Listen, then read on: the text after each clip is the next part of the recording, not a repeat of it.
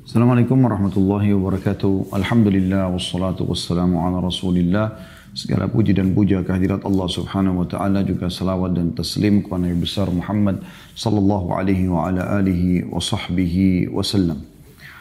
Lanjutkan pada buku kita teman-teman sekalian kumpulan doa dalam Al-Quran dan Sunnah ditulis oleh Syekh Sa'id bin Wahaf Al-Qahtani rahimahullah. Kita akan lanjutkan teman-teman sekalian pada kesempatan kali ini doa selanjutnya yaitu bunyinya Allahumma inni a'udzubika minal bukhul. Ya Allah aku berlindung kepadamu dari sifat kikir.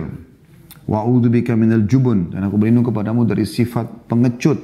Wa a'udzubika an uradda ila ardhalil umur dan aku berlindung kepadamu dari dikembalikannya kepada usia yang pikun. Lanjut. Wa a'udzubika min fitnatid dunya wa adzabil qabr. Dan aku berlindung kepadamu dari fitnah dunia dan juga siksa kubur. Hadis ini diriwayatkan oleh Bukhari di jilid 6 halaman 35. Hadis ini teman-teman mengajarkan kepada kita agar kita berlindung kepada Allah dari empat keburukan ya, atau lima sekaligus ya. Sebenarnya empat keburukan dan satu, satu siksaan. Ada lima hal yang kita berlindung dalam doa ini. Yang pertama, kita berlindung kepada Allah dari sifat pelit. Dan ini sudah sering kita ingatkan teman-teman sekalian apalagi di kajian tentang keajaiban sedekah ya. Bagaimana memang seorang mukmin itu sifatnya adalah dermawan. Dia suka dengan memberi ya. Dia suka dengan memberi. Dan tentu memberi ini lawannya adalah pelit. Dan pelit ini dianggap penyakit oleh Nabi Shallallahu Alaihi Wasallam. Sebagaimana beliau pernah menjelaskan tentang keadaan sahabat ya yang diangkat menjadi pemimpin suku kaumnya pada saat beliau bertanya kepada para anggota sukunya, bagaimana dia? Mereka mengatakan dia menjaga wibawahnya, dia punya ketampanan, hanya saja dia pelit. Kata Nabi SAW, penyakit apa lebih berat daripada pelit itu? Dan Allah Subhanahu Wa Taala mengharamkan pelit ini dalam Al-Quran, dalam beberapa ayat Al-Quran. Dan melarang untuk mendakwakan pelit ini. Ya Allah Subhanahu Wa Taala melarang. Karena memang Allah itu dermawan dan suka kedermawanan. Ya, Allah itu suka memberi, sifatnya Allah akramul akramin dan dia juga mengharapkan atau dia memerintahkan agar hamba-hambanya yang beriman dermawan. Ya. Dalam hadis riwayat Muslim kata Nabi SAW, Allah berfirman, Ya benar Adam, amfik umfik alaik, wahai anak Adam berinfak, lakukan berinfak kepadamu. Dan sekian banyak dalil berhubungan dengan masalah sedekah ini. Banyak sekali. Dan keutamanya luar biasa. Dalam hadis lain kata Nabi SAW, Mana kasamalu min sadaqah, tidak akan berkurang harta seorang hamba karena bersedekah. Artinya akan bertambah terus. Allah juga mengingatkan dalam Al-Quran, A'udzubillahi minasyaitonirrajim, wa ma anfaqtum min syai'in fahuwa yukhlifu. Apa pun yang kalian infakkan di jalan Allah, maka Allah akan ganti. Dan Allah kalau ganti, Allah mengatakan dalam banyak firman-Nya, Inna Allah yarzuqu man yasha'u bighairi hisab. Allah kalau berikan kepada hamba balasan, tidak ada hitungannya. Jadi luar biasa banyaknya. Mungkin kita memberi, memberi Allah satu, sepotong makanan Allah gantikan mungkin dengan satu tahun, dua tahun, mungkin sepuluh tahun tidak berhenti rezeki makanan akan datang kepada kita dan seterusnya. Maka kita berlindung teman-teman dari sifat bakhil ini. Karena ini bahaya sekali. Penyakit kejiwaan. Dan tidak akan pernah bersatu untuk sifat bakhil dengan keimanan. Sifat bakhil dengan persahabatan. Sifat bakhil dengan keromantisan rumah tangga. Sifat bakhil dengan kelanggangan hubungan antara atasan sama bawahan tidak akan pernah bertemu. Sebaliknya, royal itu akan lebih mengeratkan hubungan suami istri, hubungan antara atasan sama bawahan, hubungan antara teman dengan temannya, kerabat dengan kerabatnya dan seterusnya. Bahkan dengan dermawan ini bisa ya, kita berdakwah menyampaikan dakwah. Ya, Nabi SAW beberapa, kali bersedekah kepada orang-orang non Muslim sehingga mereka masuk Islam, bersuruh berbuat baik pada para tawanan non Muslim sehingga mereka masuk Islam.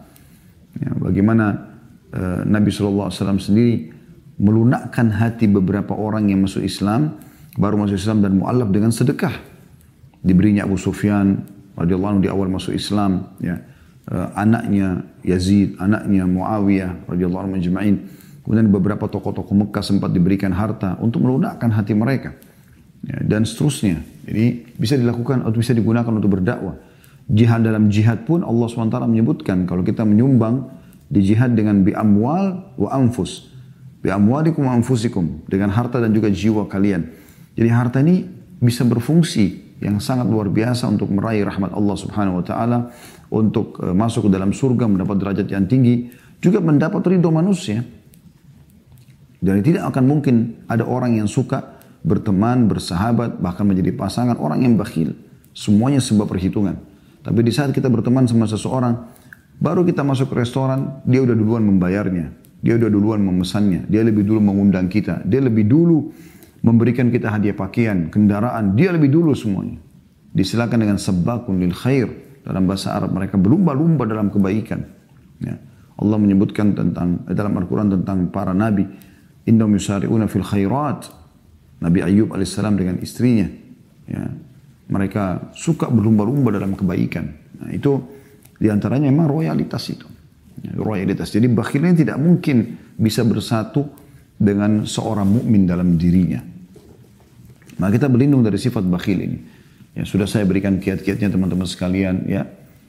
Menabung itu menabung di akhirat, bukan menabung di dunia. Bagaimana kita punya tabungan yang banyak di akhirat sana. Ya, setiap kali kita punya harta, kita pikirkan bagaimana bisa menginvestasikan untuk akhirat, di investasi dunia tapi untuk mendapatkan yang di akhirat. Ya. Jadi selalu semuanya harta kita kita arahkan kepada kehidupan yang abadi di sana. Kemudian yang kedua kita minta berlindung kepada Allah agar dijauhkan dari sifat ya, jubun. Jubun ini pengecut. Tidak mungkin juga bersatu antara orang mukmin yang punya iman dalam hatinya dengan sifat pengecut. Pernah ada seorang sahabat mengatakan, Ya Rasulullah, bagaimana kalau saya lagi dihadang oleh seorang perampok? Apa yang saya harus lakukan? Kata Nabi SAW, qatilhu. Lawan dia. Lalu kata orang tersebut, bagaimana kalau saya membunuhnya? Kata Nabi SAW, kau tidak dihukum. Bagaimana kalau saya terbunuh? Kata Nabi SAW, kau mati syahid. Kita tahu ada salah satu dosa besar teman-teman tawalli yaumaz zahf. Lari dari kancah peperangan. Nggak dibolehkan dalam Islam. Kaum muslimin sudah masuk ke kancah peperangan cuma dua. Mati syahid dan ini target utama, terbunuh. Dan semua orang mukmin merindukan ini agar mereka bisa masuk surga tanpa hisab, agar semua dosanya dimaafkan, mereka bisa selamatkan 70 keluarganya, selamat dari fitnah kubur dan seterusnya. Atau mereka menang, jadi kalah, dibunuh, terbunuh pun semua bukan kalah namanya. Justru itu targetnya. Ya. Jadi gak ada sifat pengecut. Bahkan Allah subhanahu wa ta'ala mengharamkan dan menjadikan induk dosa besar. Ya. Lari dari medan perang. Kata Nabi SAW menjauhi tujuh induk dosa besar. Di antaranya. Lari dari kancah peperangan. Tidak boleh. Maka ini harus teman-teman kita tanamkan dalam diri kita. Gak boleh kita jadi pengecut. Benar kita bela kebenaran tersebut. Ya. Tidak ada dalam Islam pengecut. Ya. Tentu ini tidak digunakan dalam hal-hal bermaksiat ya. Misalnya ada orang temannya suruh berzina lalu kemudian dia takut karena dia takut sama Allah lalu temannya mengatakan kok ini pengecut. Nah, bukan itu itu itu salah tempat. Pengecut di sini maksudnya adalah tidak berani membela kebenaran. Tidak berani membela agama Allah Subhanahu wa taala. Tidak berani membela apa yang Allah suruh bela. Ini sifat yang buruk tidak boleh dalam jiwa seorang mukmin. Kita berlindung dari sifat ini. Dan Nabi SAW yang ajarkan ini. Sampai pernah di perang Mu'ta, peperangan antara muslimin melawan pasukan Romawi yang bergabung berkoalisi dengan belasaran orang-orang Arab yang masih dalam keadaan kafir pada saat itu. Jumlah mereka 250 ribu orang. Sahabat Nabi 3 ribu orang. Dipimpin oleh Zaid bin Haritha. Kemudian pada saat wafat dipegang kepemimpinan oleh Ja'far bin Abi Thalib. Dan pada saat mati syahid juga digantikan oleh Abdullah bin Rawaha. Nah ketika ketiga orang ini meninggal, Nabi SAW tidak menunjuk siapa lagi yang menggantikan. Karena sebelum pasukan pergi, Nabi SAW menunjuk pemimpin kalian Zaid bin Haritha. Kalau Zaid bin Haritha terbunuh digantikan oleh Ja'far bin Abi Thalib. Kalau Ja'far bin Abi Thalib, Ja'far bin Abi Thalib wafat, maka digantikan oleh Abdullah bin Rawaha. Nah setelah itu Nabi SAW tidak tunjuk lagi siapa. Pasukan sebelum pergi nih. Ternyata tiga-tiganya terbunuh di medan perang. Lalu sahabat bingung pada saat itu. Siapa yang akan memimpin peperangan? Sampai ada seseorang yang datang mengambil bendera lalu mendirikannya lalu melemparkan kepada Khalid bin Walid radhiyallahu anhu majma'in. Itu yang pada saat itu masih peperangan pertama Khalid bin Walid dalam Islam, baru masuk Islam. Lalu dia mengatakan pada orang yang melempar, "Kau lebih tua daripada saya. Kau lebih dulu dalam Islam." Dia mengatakan, "Aku tidak mengambilnya kecuali untuk kamu." Karena orang ini tahu betul Khalid bin Walid adalah ahli dalam perang. Maka Khalid bin Walid pun mengatur strategi yang luar biasa pada saat itu. Beliau mengangkat bendera lalu menyuruh pasukan menyerang. Dalam kondisi luka-luka pun menyerang. Pada saat mereka menyerang sampai menjelang malam, Khalid bin Walid mengatur strategi radhiyallahu yaitu disuruh posisi pasukan yang tadinya di depan dipindahkan ke belakang, yang belakang pindah ke depan, yang kanan pindah ke kiri, kiri pindah ke kanan.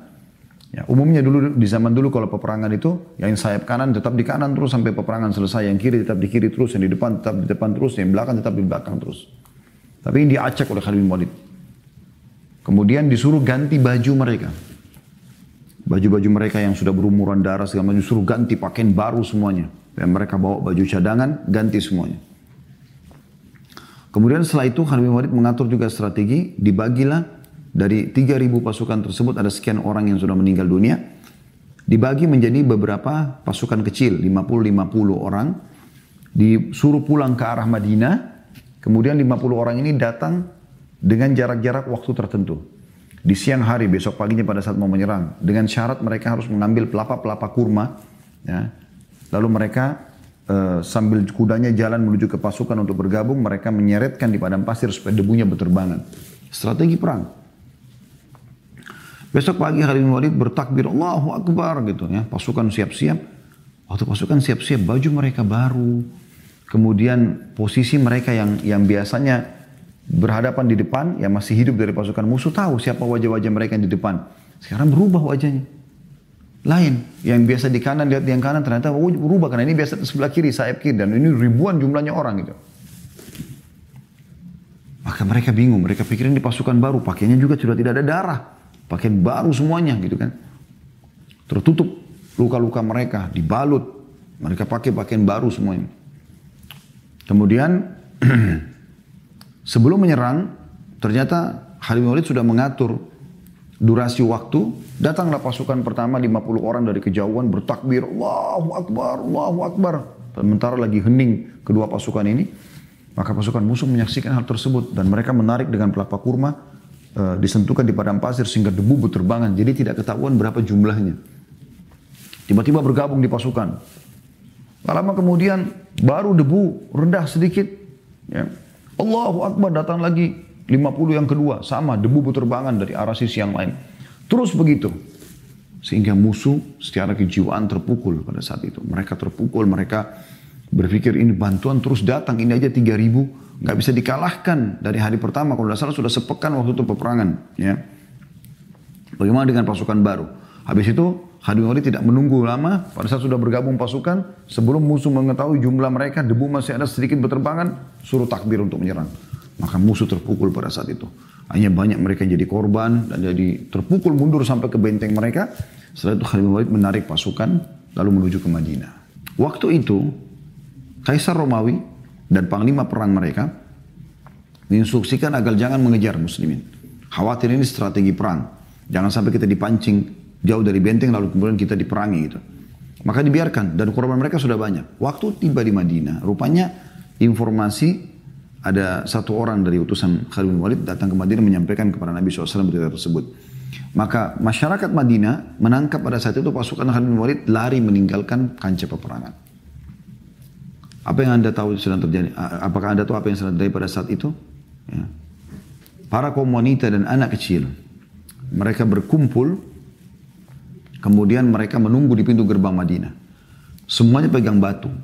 Pada saat pasukan Khalid bin Walid mau masuk, mereka lempari batu. Sambil mengatakan kalian adalah pasukan yang lari dari kancah peperangan.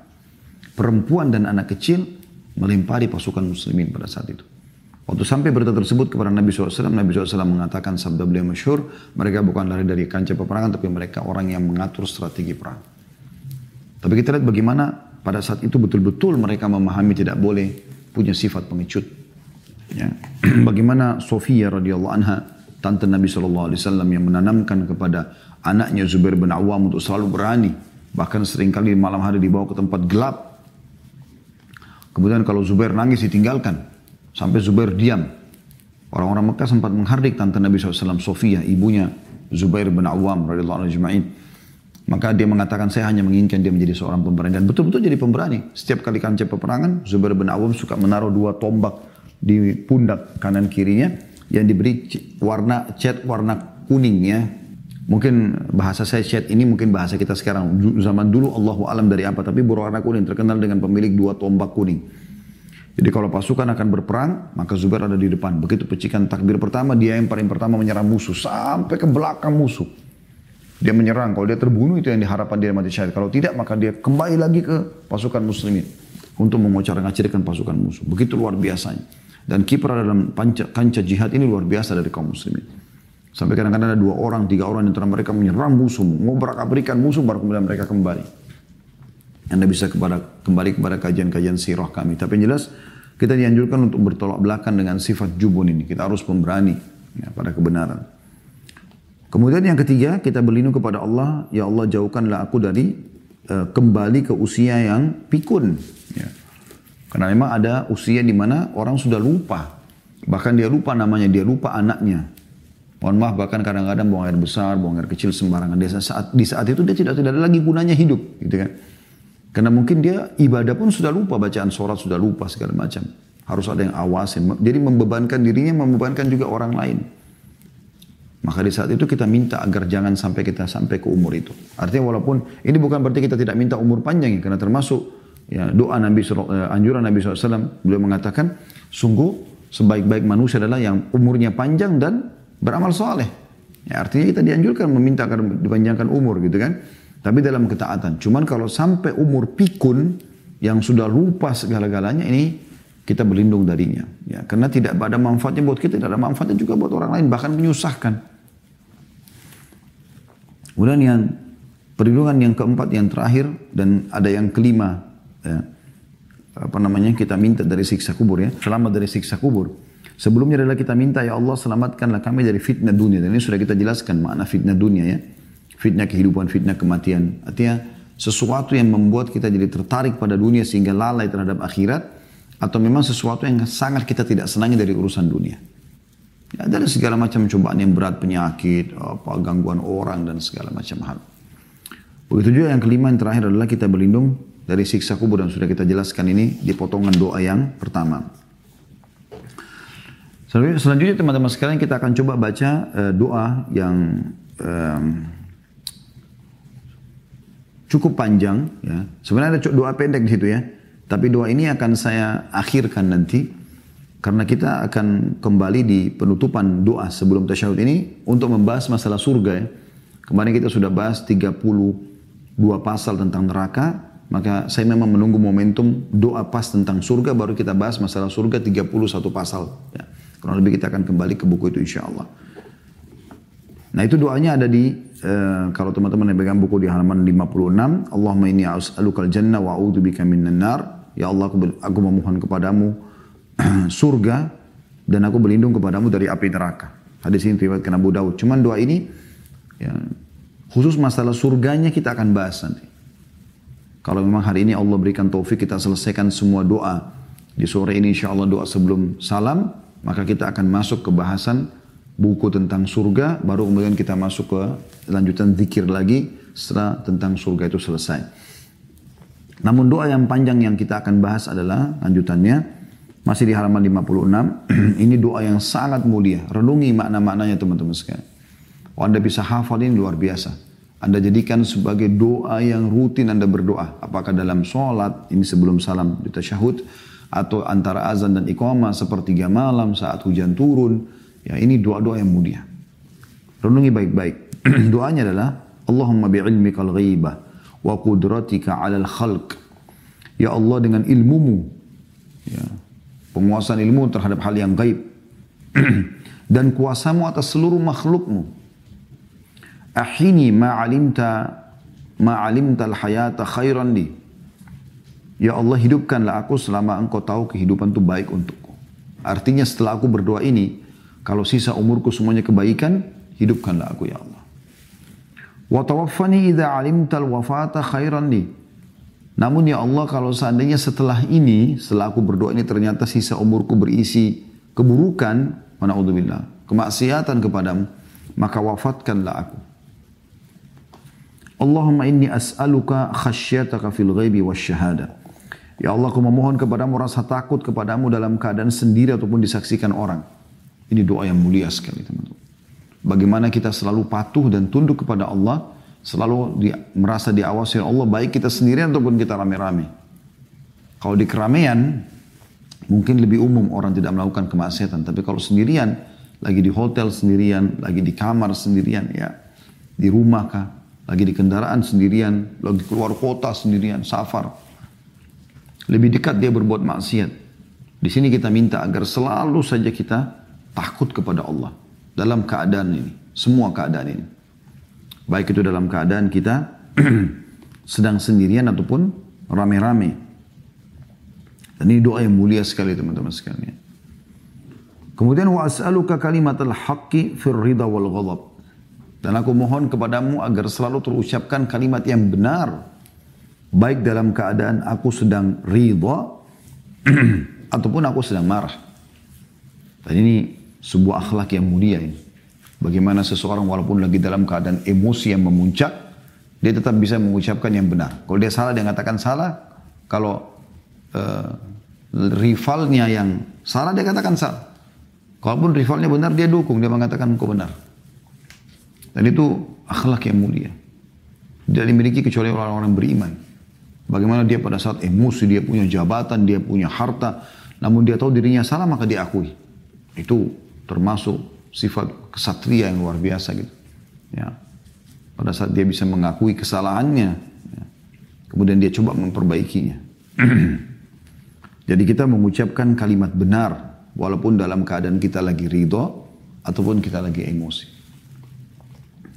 Potongan selanjutnya wa as'alukal qasda fil gina wal faqr dan aku memohon kepadamu kesederhanaan baik dalam keadaan aku kaya ataupun aku miskin.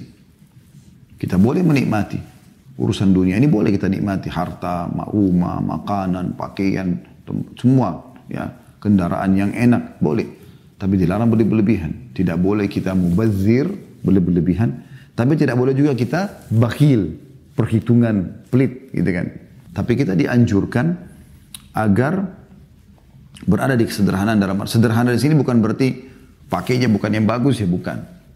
Sederhana dalam arti kata bukan mubazir. Jadi mungkin sederhana ini bisa dinilai sesuai dengan kadar uh, ekonomi seseorang.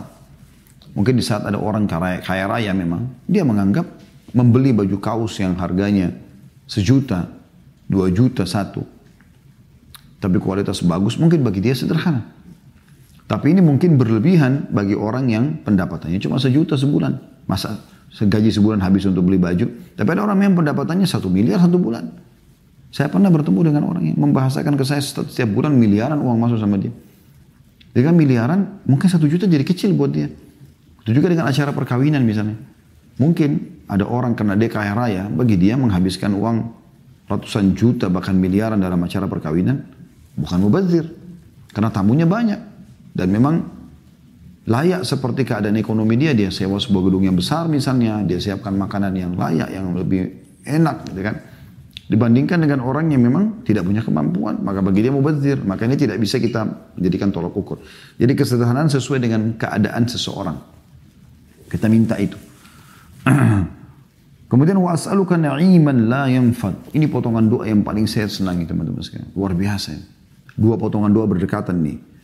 Ya Allah aku mohon kepadamu nikmat yang tidak pernah terputus-putus. La ilaha illallah. Nikmat biologis, nikmat makanan, nikmat minuman, nikmat tidur, nikmat uh, fasilitas tubuh mata melihat, telinga mendengar, semuanya tangan menjama, semua nikmat. Tidak terputus artinya selalu dari nikmat ke nikmat, dari nikmat ke nikmat. Ini doa yang luar biasa teman-teman. Was'aluka na'iman la yanfad. Subhanallah, saya kalau baca doa ini, Pas di doa ini saya ulangin. Sampai tiga kali. Dan potongan selanjutnya juga luar biasa. Wa as'aluka kurratu ainin la tanqata. Dan aku minta penyejuk mataku yang tidak pernah terputus. Artinya yang selalu aku lihat setiap harinya, selalu kegembiraan, kesenangan. Ini dua potongan doa ini luar biasa. Walaupun semua doa mulia ya. Tapi di, di, di potongan ini, di dua potongan ini sering saya ulang-ulangi teman-teman sekalian. Karena luar biasa kita minta nikmat tidak pernah terputus, kita minta penyejuk mata yang tidak pernah juga terputus. Ya. Jadi apa pun kalau kita lihat istri, lihat anak, lihat teman-teman, lihat lingkungan, semua yang nyaman-nyaman. Tidak ada sesuatu yang buruk. Karena sebagian salafus saleh itu kalau melihat sesuatu yang buruk di depan matanya, bagi mereka itu peringatan dari Allah SWT. Anda ingat kisah Nabi Daud AS dalam Al-Quran digambarkan? Bagaimana Allah lemparkan bangkai di depan singa sananya, maka dia langsung sujud kepada Allah karena takut. Peringatan dari Allah SWT. Sebagian salaf kalau lewat mencium bau bangkai, bau busuk, mereka beristighfar kepada Allah. Sebagian mereka tersentuh kakinya batu, sakit mereka beristighfar kepada Allah. Jadi kita minta qurratu ainin la tanqati. Semua yang kita lihat depan mata kita keindahan. Kemudian selanjutnya wa as'aluka ridha ba'dal qada. Dan aku minta kepadamu ridha, menerima setelah keputusanmu. Mau kematian kah, bangkrut kah, penyakit kah, pokoknya ridha. Kita minta agar kita ridha, kita terima setelah keputusan Allah. Wa as'aluka bardal aishi ba'dal maut. Lalu aku mohon kepadamu ya Allah, kenikmatan hidup setelah kematian. Kenikmatan hidup, bagaimana di kuburan menjadi taman dari taman surga. Kemudian di mahsyar juga selamat dari hisab. Kemudian masuk lewatin sirat dengan mudah. Kemudian masuk surga juga tanpa masuk surga mendapatkan tanpa hisab ataupun masuk surga di derajat yang tertinggi. Ini luar biasa potongannya teman-teman. Kemudian kita bilang Wa as'aluka. Jadi ini sudah bergabung ya. Kebutuhan-kebutuhan dunia semuanya. Ya, kita minta agar diberikan uh, ketakutan kepada Allah di dunia. Baik dalam keadaan sendiri ataupun rame-rame. Kita minta agar bisa mengucapkan kalimat benar dalam kondisi kita ridho ataupun kita marah. Kita minta agar diberikan kesederhanaan. Sudah kita jelaskan tadi mana sederhana. Baik dalam keadaan kaya ataupun miskin. Kita minta agar diberikan nikmat tidak pernah terputus. Kita minta agar penyejuk mata yang tidak pernah terputus. Kita minta agar ridho setelah terhadap keputusan Allah setelah kita mati. Lalu kemudian pindah itu kehidupan dunia sampai pindah ke akhirat sampai kematian. Dan wa as'aluka bardal aishi ba'dal maut dan aku minta kehidupan yang baik. Bardal aish ini kehidupan yang sempurna yang menggembirakan setelah kematian. Dan ini membuktikan ada kehidupan setelah mati. Ada kehidupan. Teman-teman kalau lewat di kuburan, Anda melihat itu adalah batu nisan, kuburan, tanah, gundukan tanah maka itu bagi kita seperti benda mati. Tapi itu adalah alam sendiri. Alam barzah. Mereka hidup. Ada yang menjadi taman dari taman surga, semoga kita termasuk ini insya Allah. Dan ada yang menjadi lubang dari lubang neraka. Mohon kepada Allah agar diselamatkan. Makanya Nabi SAW setelah mengantar jenazah sahabat mengatakan, Udu'u li akhikum fa innahul ana yus'al. Doakan kebaikan buat saudara kalian karena sekarang dia akan ditanya oleh malaikat. Jadi ada kehidupan di sana. Kita minta kehidupan setelah kematian supaya menemani kita di kuburan amal soleh kita, bukan amal buruk kita. Di, dibentangkan perbuatan dari surga dan tercium baunya sampai menjelang hari kiamat. Kita minta itu. Sampai ke masuk ke surganya nanti. Kemudian puncaknya kita minta wa as'aluka laddatan nazara wa as'aluka laddatan nazari ila wajhik. Ya Allah aku mohon kepadamu merasakan kenikmatan ya, melihat wajahmu. melihat wajahmu, kenikmatan memandang wajahmu. Dan ini ulama sepakat adalah nikmat terbesar di surga nanti. Dalam sebuah riwayat yang sahih disebutkan, kalau ahli surga sudah masuk ke dalam surga semuanya termasuk orang-orang beriman yang lewat neraka dulu. Sudah dikeluarkan semua, sudah bersih dari neraka, nggak ada lagi. Mereka sudah masuk dalam surga semua, di neraka tinggal orang munafik, orang musyrik, ya. Orang kafir, mereka abadi di sana, naudzubillah. Maka Allah bertanya kepada ahli surga, kata Nabi SAW, apakah uh, mau aku tambahkan nikmat pada kalian? Mereka mengatakan, ya Allah nikmat apa lagi? Setelah engkau menyelamatkan kami dari neraka, kami masuk ke surga. Mereka lihat neraka, kita semua akan lihat neraka. Kita dengarkan gemuruhnya, wa na'udzubillah. Semoga Allah selamatkan kita dari api neraka. Dan seluruh pasangan hidup kita dan keturunan kita, kerabat kita, teman-teman sekalian. Allahumma amin, ini lagi puasa. Bahaya sekali neraka itu. Sudah kita bahas 32 bab. Sulitnya makanannya, minumannya, siksaannya luar biasa. Menyedihkan mereka menangis. Sampai air, yang keluar pengganti air mata itu sudah darah. Wa kita minta masuk ke dalam surga. Selamat dari neraka itu. Lalu kita dibawa ke dalam surga. Ya. Nanti pada saat udah masuk dalam surga semuanya ahli surga, maka Allah bertanya, adakah nikmat yang Maukah saya tambahkan mereka bilang, ya Allah nikmat apa lagi setelah kau selamatkan kami dari neraka dan engkau masukkan kami ke dalam surga. Sudah kami lihat neraka itu. Dan kami sekarang masuk surga luar biasa nikmat ini. Lalu dalam riwayat dikatakan Allah pun mengangkat hijabnya. Maka pertama kali ahli surga melihat wajah Allah yang mulia, pada saat itu mereka serentak mengatakan, Ya Allah tidak ada nikmat yang mengalahkan melihat wajahmu yang mulia.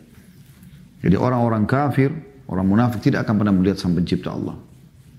Karena ini adalah nikmat terbesar melihat wajah Allah yang mulia. Maka ini kita mohon di doa ini.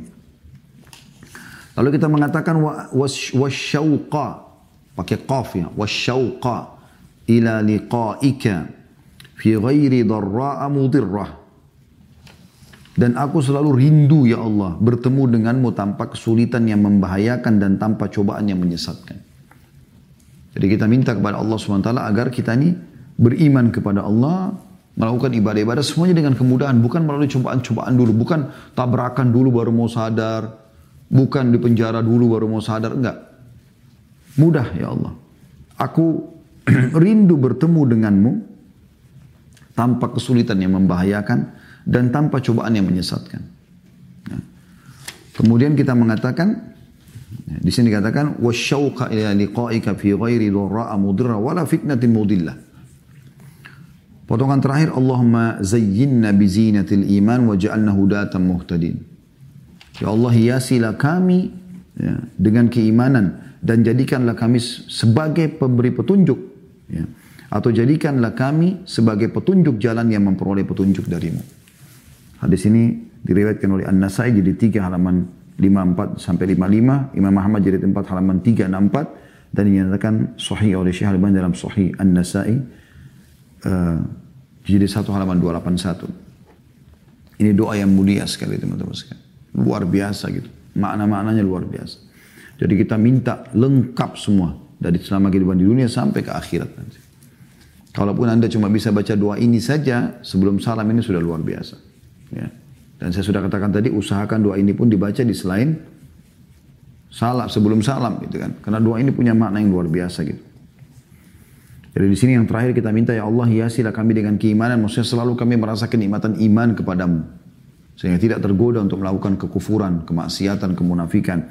Dan jadikanlah kami sebagai petunjuk jalan yang memperoleh. Petunjuk yang bisa jadikan kami orang yang menjadi petunjuk orang lain agar bisa mendapatkan petunjuk darimu. Supaya kita menjadi da'i-da'i.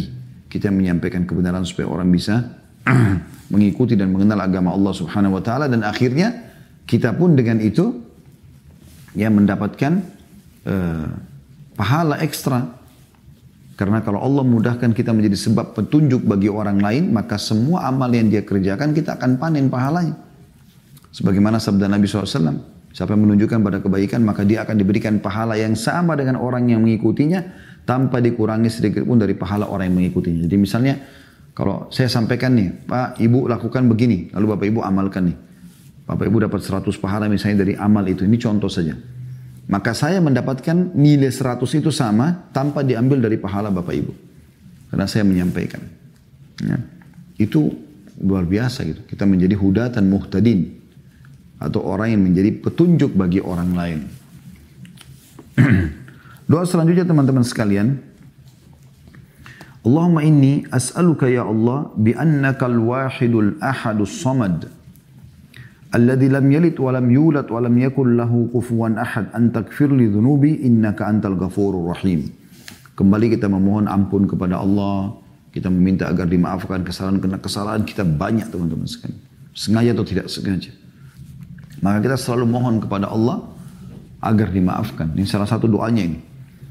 Tapi perhatikan sebelum mohon ampunan, kita memuji-muji Allah dulu. Hadis ini riwayat An-Nasai jilid 3 halaman 52 dan Imam Ahmad jilid 4 halaman 338. Artinya, Ya Allah, sesungguhnya aku memohon kepadamu. Diulangi lagi Ya Allah. Ya, karena Allahumma Ya Allah artinya.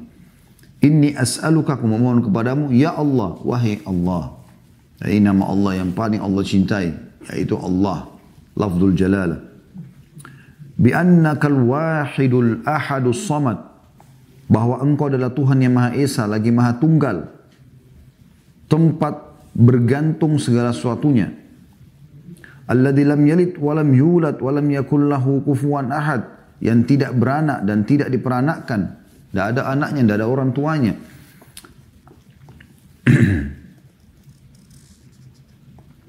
Dan tidak ada seorang pun yang menyamainya Antakfirli dhunubi agar engkau memaafkan semua dosa-dosaku. Innaka antal ghafurur rahim. Sesungguhnya engkau maha pengampun lagi maha penyayang. Jadi ini permohonan ampun. Memohon kepada Allah SWT agar dimaafkan. Tapi ini termasuk lafad potongan awal yang menarik ya. Karena ada riwayat yang lain kata Nabi SAW siapa yang membaca ya, Allah ya man asyhadu annahu Allahu alladzi la ilaha illa huwal ahadus samad alladzi lam yalid wa lam yulad wa lam yakul lahu kufuwan ahad maka akan diterima doanya. Artinya kalau dia ucapkan ini ya Ya Allah bahwasanya Engkau Maha Esa, Engkau Maha Tunggal, segala sesuatunya bergantung padamu, Engkau tidak diperanakkan dan tidak tidak diperanakkan dan tidak uh, beranak ya, tidak beranak tidak diperanakkan dan tidak membutuhkan pada siapa pun. Lalu kemudian kita sampaikan doa kita, maka insya Allah itu mustajab. Diijab oleh Allah subhanahu wa ta'ala. Kemudian teman-teman kita tutup dengan doa-doa terakhir ya. Doa-doa terakhir ini saya memang mengejar untuk menyelesaikan ini supaya nanti insya Allah pertemuan akan datang kita akan masuk ke bahasan tentang masalah surga ya. Kita akan kembali ke buku kita Rasulullah SAW cerita tentang surga dan neraka insya Allah. Doa selanjutnya Allahumma inni as'aluka bi anna lakal hamd لا إله إلا أنت وحدك لا شريك لك المَنَّان يا بديع السماوات والأرض يا ذا الجلال والإكرام يا حي يا ya إني أسألك الجنة inni as'aluka al-jannata. Ini juga luar biasa nih, dimulai dengan puji-pujian yang banyak kepada Allah, pengakuan tentang keesannya dan kemahakuasaannya baru kemudian kita minta surga dan neraka.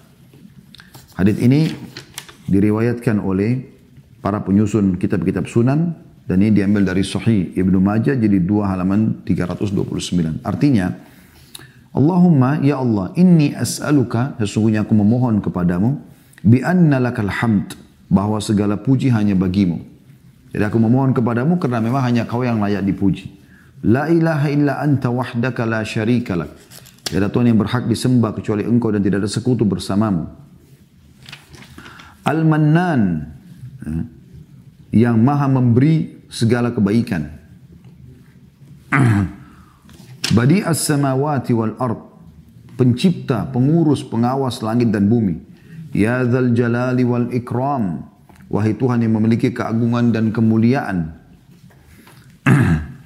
ya hayu ya qayyum. Wahai zat yang maha hidup dan terus menerus mengurus makhluknya. Inni as'alukal jannata wa'udhu bika minan nar. Aku mohon kepadamu surga dan aku berlindung kepadamu dari api neraka. Nah, di sini teman-teman sekalian kita bisa lihat mirip dengan doa sebelumnya, puji-pujian. Puji-puji Allah. Karena puji ini teman-teman membuat kita jadi lebih yakin dengan apa yang sedang kita akan sampaikan dan kepada siapa kita sampaikan. Misal contoh ada lagi sujud di sholat tahajud itu ada lagi berdoa di malam hari sepertiga malam orang semua lagi tidur anda berdoa kepada Allah anda mengucapkan ya Allah zat yang telah menciptakan aku zat yang telah menciptakan langit dan bumi Zat yang telah menciptakan malam hari ini. Zat yang telah mengizinkan aku mengucapkan dengan lisanku dua-dua ini. Mengangkat kedua telapak tanganku kepadanya. Menanamkan keyakinan dan keimanan dalam hatiku tentang keberadaannya. Kita puji Allah. Zat yang maha hidup. Zat yang menciptakan. Yang mem memantikan. Zat yang uh, menciptakan surga dan neraka. Zat yang membedakan dan menciptakan mana orang beriman dan orang kafir. Kita memuji Allah terus. Gitu kan. baru kemudian kita baca salawat kepada Nabi SAW, baru kita masuk kepada hajat kita. Karena pernah ada seorang sahabat, dia masuk ke dalam masjid lalu kemudian dia mengatakan, Allahumma gfirli. Langsung. Kata Nabi SAW, ista'jala hadha. Ista'jala hadha. Orang ini buru-buru. Orang ini buru-buru. Ya. Harusnya dia membaca, memuji Allah SWT lalu membaca salawat kepadaku, kemudian barulah Ya, dia menyampaikan hajatnya. Seperti ini kurang lebih. Jadi meminta surga dan neraka, bayangkan banyak sekali puji-pujiannya. Allahumma inni as'aluka bi anna lakal hamd. Ya Allah, aku memohon kepadamu karena kau layak untuk dipuji. La ilaha illa anta wahdaka la syarika lak. Tidak Tuhan yang berhak disembah kecuali Allah dan tidak ada sekutu bersamamu. Al-Mannan, zat yang selalu memberi kebaikan-kebaikan. Ya badi as-samawati wal ard. Ya badi as-samawati wal ard. Wahai zat yang telah menciptakan, mengurus langit dan bumi. Ya Dzal Jalali wal Ikram, wahai zat yang penuh dengan kemuliaan. Ya, kebaikan-kebaikan. Ya Hayyu ya Qayyum, wahai zat yang maha hidup. Wahai zat yang maha hidup dan mengurus makhluknya. Inni as'alukal jannah wa a'udzubika minan baru kita mohon ya Allah masukkan aku dalam surga dan selamatkan aku dari api neraka. Yang terakhir teman-teman sekalian adalah yang disebutkan di halaman 60 Allahumma inni as'aluka bi anni ashhadu annaka antallahu la ilaha illa anta al-ahadus samad alladhi lam yalid wa lam yulad wa lam yakul lahu kufuwan ahad Hadis ini riwayat Abu Daud jilid 2 halaman 62 dan Tirmidzi jilid 5 halaman 515. Ini mirip dengan sebelumnya ya. Tapi saya katakan tadi riwayat ini eh, apa kumpulan puji-pujian ini kalau anda sebutkan dalam doa anda setelahnya doa yang anda sampaikan dikabulkan oleh Allah swt. Yaitu Allahumma inni as'aluka ya Allah aku memohon kepadamu. Permohonannya belum disampaikan nih. Bi anni ashhadu annaka antallahu la ilaha illa ant. Karena aku bersaksi bahwasanya engkau adalah Allah tidak ada Tuhan yang berhak disembah kecuali engkau. Al-Ahadus Samad yang Maha Esa tempat bergantung segala sesuatunya. Alladzi lam yalid wa lam yulad yang tidak beranak dan tidak diperanakkan. Walam yakul lahu kufuwan ahad dan tidak ada seorang pun yang setara dengannya. Baru kemudian kita sampaikan hajat kita. Nah ini dalam riwayat dijelaskan siapa yang membaca ini Allah akan kabulkan doa setelahnya. Oleh itu teman-teman kita baca doa ini ya. Ini doa yang mulia sekali yang kita bisa baca baik di sebelum salam ataupun setelah salam ya ataupun setelah salam. Jadi ini insya Allah eh, bahasan kita pada kesempatan ini dan nanti kita akan masuk ke eh, bahasan tentang surga sekali lagi ya. Saya minta teman-teman mulai Senin depan kita kembali membedah buku kita tentang neraka dan surga. Neraka sudah kita bahas tentang surganya insya Allah. Diambil daripada kedua potongan doa sebelumnya yang kita pelajari yaitu kita memohon surga dan berlindung dari api neraka. Ya, insya Allah setelahnya setelah kita bahas masalah surga sekitar 31 atau 32 pasal, baru kita masuk ke lanjutan zikir setelah salam dari sholat fardu.